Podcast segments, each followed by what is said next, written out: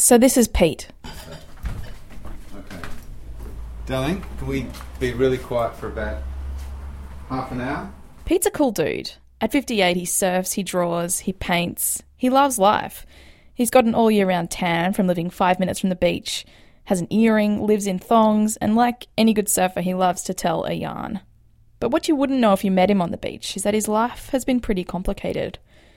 He's had three long term partners, two near death experiences, and struggled all his life with alcohol and drugs. If you did meet him, though, one thing would be clear he's pretty passionate about God. But it wasn't always that way.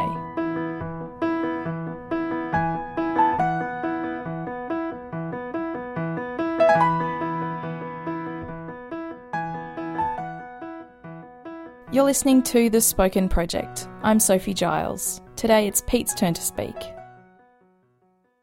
Pete grew up pretty much on a surfboard on Sydney's northern beaches, where he helped his grandma at her guest house in Collaroy.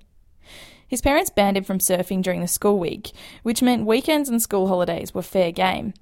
And when he finished school, he just wanted to be an oceanographer. But like lots of kids in the 70s, he ended up in art school. There, Pete says he learnt to party more than anything else. But in the midst of it all, at age 19, Pete got married. Unfortunately, his first marriage didn't last long. It didn't so much fall apart as come to an abrupt end.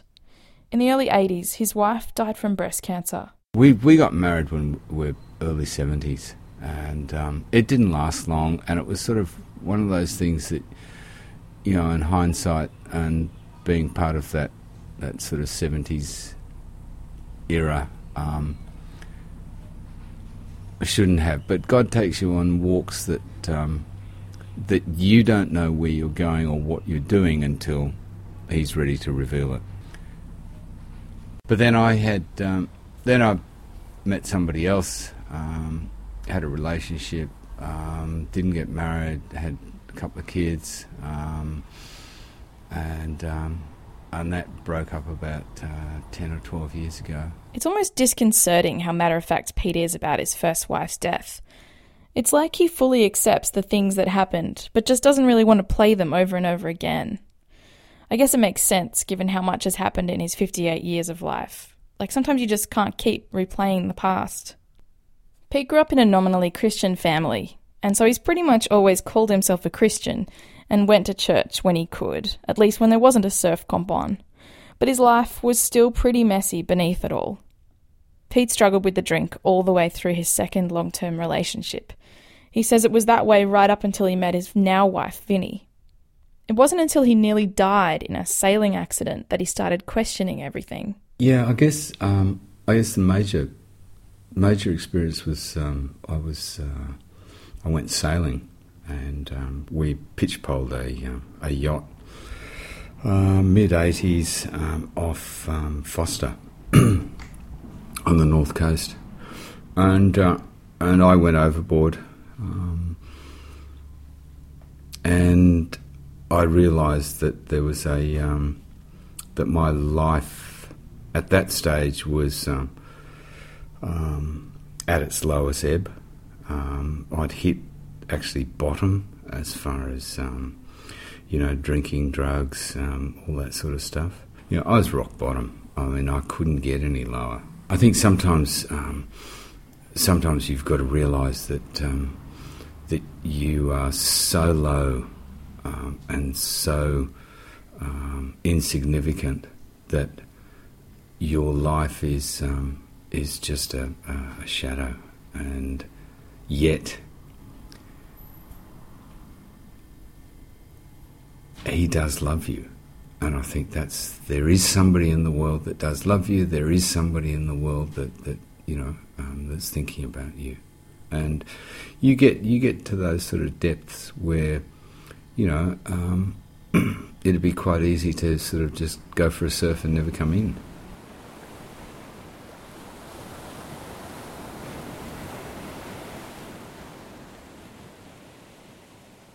As if he was following the script of a movie, after his near death experience, Pete decided to kind of get away. So he spent a couple of years in Queensland, getting his life back together, getting a job, and falling back on his drawing skills, finding work as an illustrator with Fairfax newspapers. Then he met Vinny. It was a setup. A friend of mine knew that Peter had separated from his partner, and um, she was actually teaching one of his girls art. And one day when I was around there, showing her my pictures from when I went to Antarctica and stuff, I just got back from Antarctica, and um, she rang him up and asked him round and didn't tell me anything about it all of a sudden this guy turns up and he doesn't go home and I don't know why he's there, but we all have dinner together and I don't think he left till about two o'clock in the morning, but it took me about an hour before it twigged that she was setting us up. I'd given up drinking.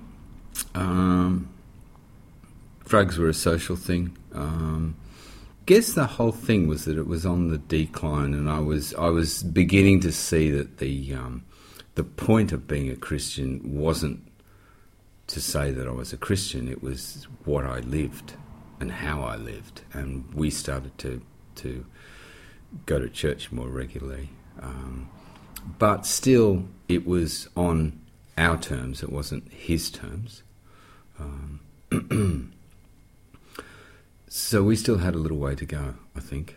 Um, we hadn't sort of hit our crisis point, um, and that came in 2006. The crisis point Pete's referring to is the day he came so close to death that even the doctors thought he was a goner. One of Pete's passions is digital illustration, and that's what he was doing at home one day when his heart gave way. I had sharp pains in my um, my left arm, and um, that travelled across to my right arm. Um, slight breathing problems, not not overly sort of, you know, bad, but, you know, ah, you know, yeah, okay, a cigarette will fix that. Hey, not a problem. Um, I walked downstairs and then I suddenly realised that um, I was in a little bit of trouble and um, I lay down on the studio floor and the dog and the cat lay facing me together, just looking at me and um, there was nobody home, so I had to wait until Vinnie came home. You know, she wasn't going to be home until about five, five thirty. And um, unbeknownst to me, my, my son, my stepson, was out out the back. Um, I didn't realise he was out there, otherwise I would have called him. But it was about five five thirty or something, and um, uh, came home, and I said, I, "I'm in trouble. I think it might be a heart attack, but I'm not too sure. So we raced down to uh, Manly Hospital. They um, they took some um, uh, blood samples, did some enzymes uh, from the heart enzymes, which indicate heart conditions or heart problems, and um, they were spiking and um, and going up and up.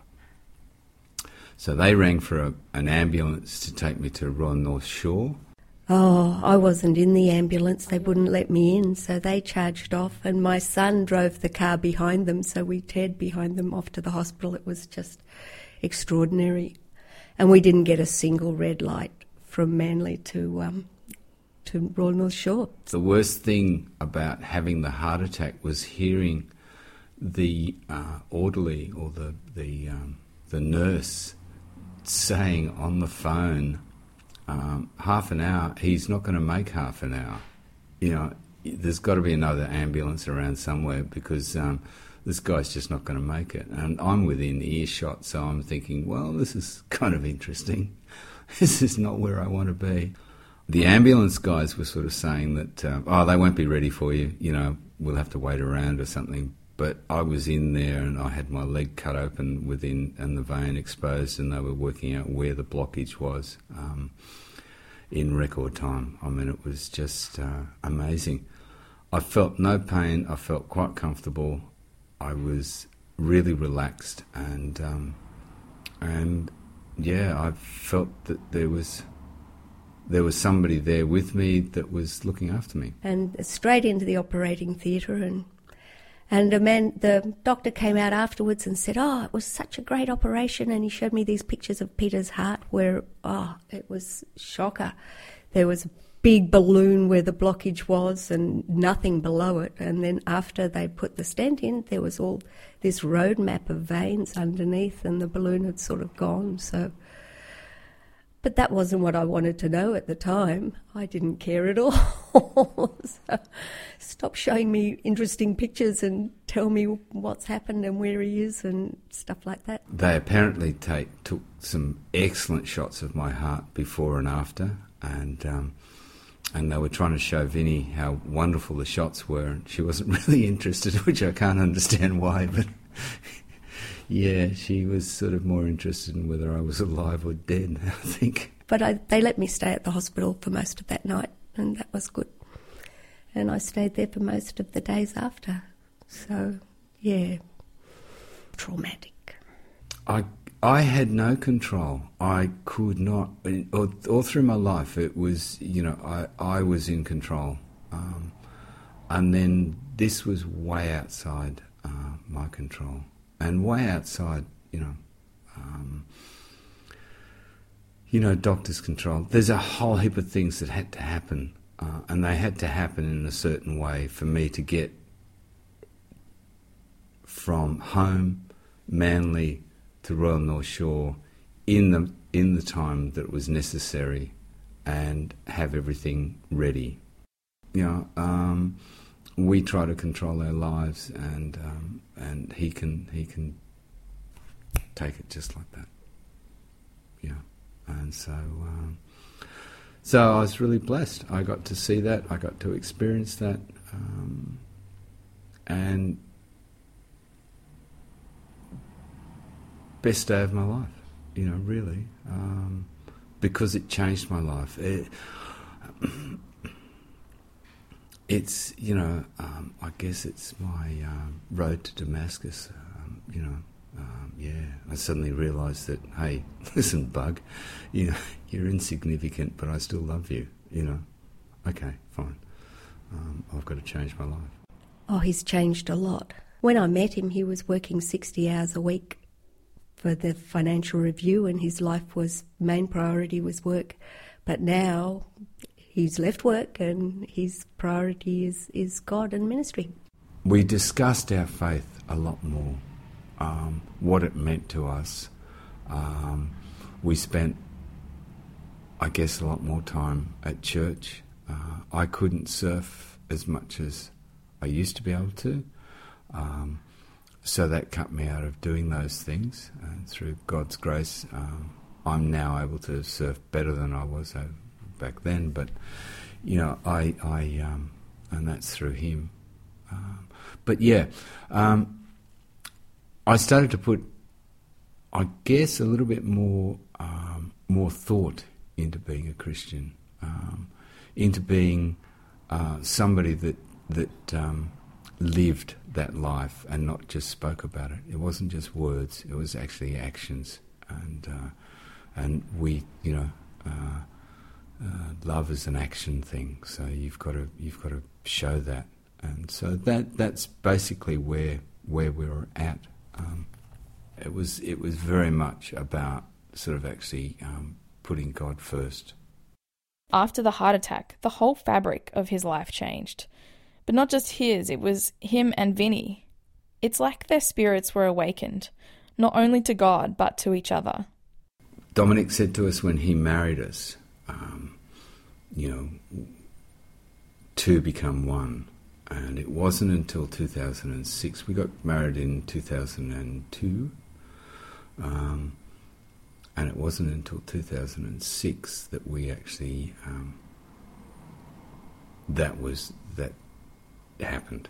We became one flesh, and uh, that was amazing. Um, I saw her probably um, as incredible support, as an incredible person. Um, I saw her as, as an individual, um, I, but I saw her as uh, as the amazing love that she had for me, and I mean, I, I, I guess I knew that, but to actually sort of have it um, so raw and exposed. Um, and I saw that that with her and I and and um, and Jesus, you can do anything, and uh, and we we literally became, I guess, one. Um, we were through the through the the rawness of of, of trying to um, uh, trying to survive this thing, um, the sacrifice that she she had to make, um, the constant worries that, that have happened over the over the years. Um, um, yeah, there was a just this pure love, you know, and I and I guess I hadn't sort of, I guess I'd taken it for granted. Um, but when it's yeah, when it's thrown up at you like that, it's pretty hard not to sort of go, wow, um, that's just you know, I had to question my love for her, and and and I had to sort of go, wow, you know, you're you're taking a lot for granted here, and and not sort of, um, you know, you, you're still being selfish, and I guess that's the selflessness of it was the thing that really struck me. I guess there's nothing like almost losing someone to make you really realise how precious they are to you. Mm. I would have said we became one a lot earlier.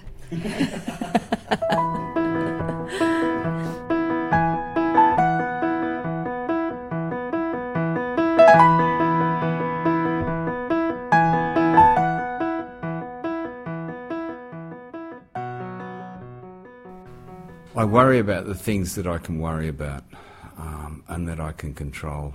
Um, I just had a dream last night about that. Um, just, you know, I, I can't worry about my heart because it's in God's hands. And yeah, I mean, it's easy, easy said than done, but, you know, um, so the heart is as good as God wants it to be. Um, we've had some problems with it, but it's you know I yeah um, I'm I'm happy um, that I'm alive and that um, that I have Vinny. Yeah. So I mean, if God takes takes me away, then that's God's will. I think that life is precious and it's very fleeting and that, um, yeah, I think that's been good too, helping me to understand that when you die, then it's only just another part of of what God has for you, and um, and Peter's not afraid of dying anymore, but sometimes I still stay up at night listening to him snore, just to know he's alive.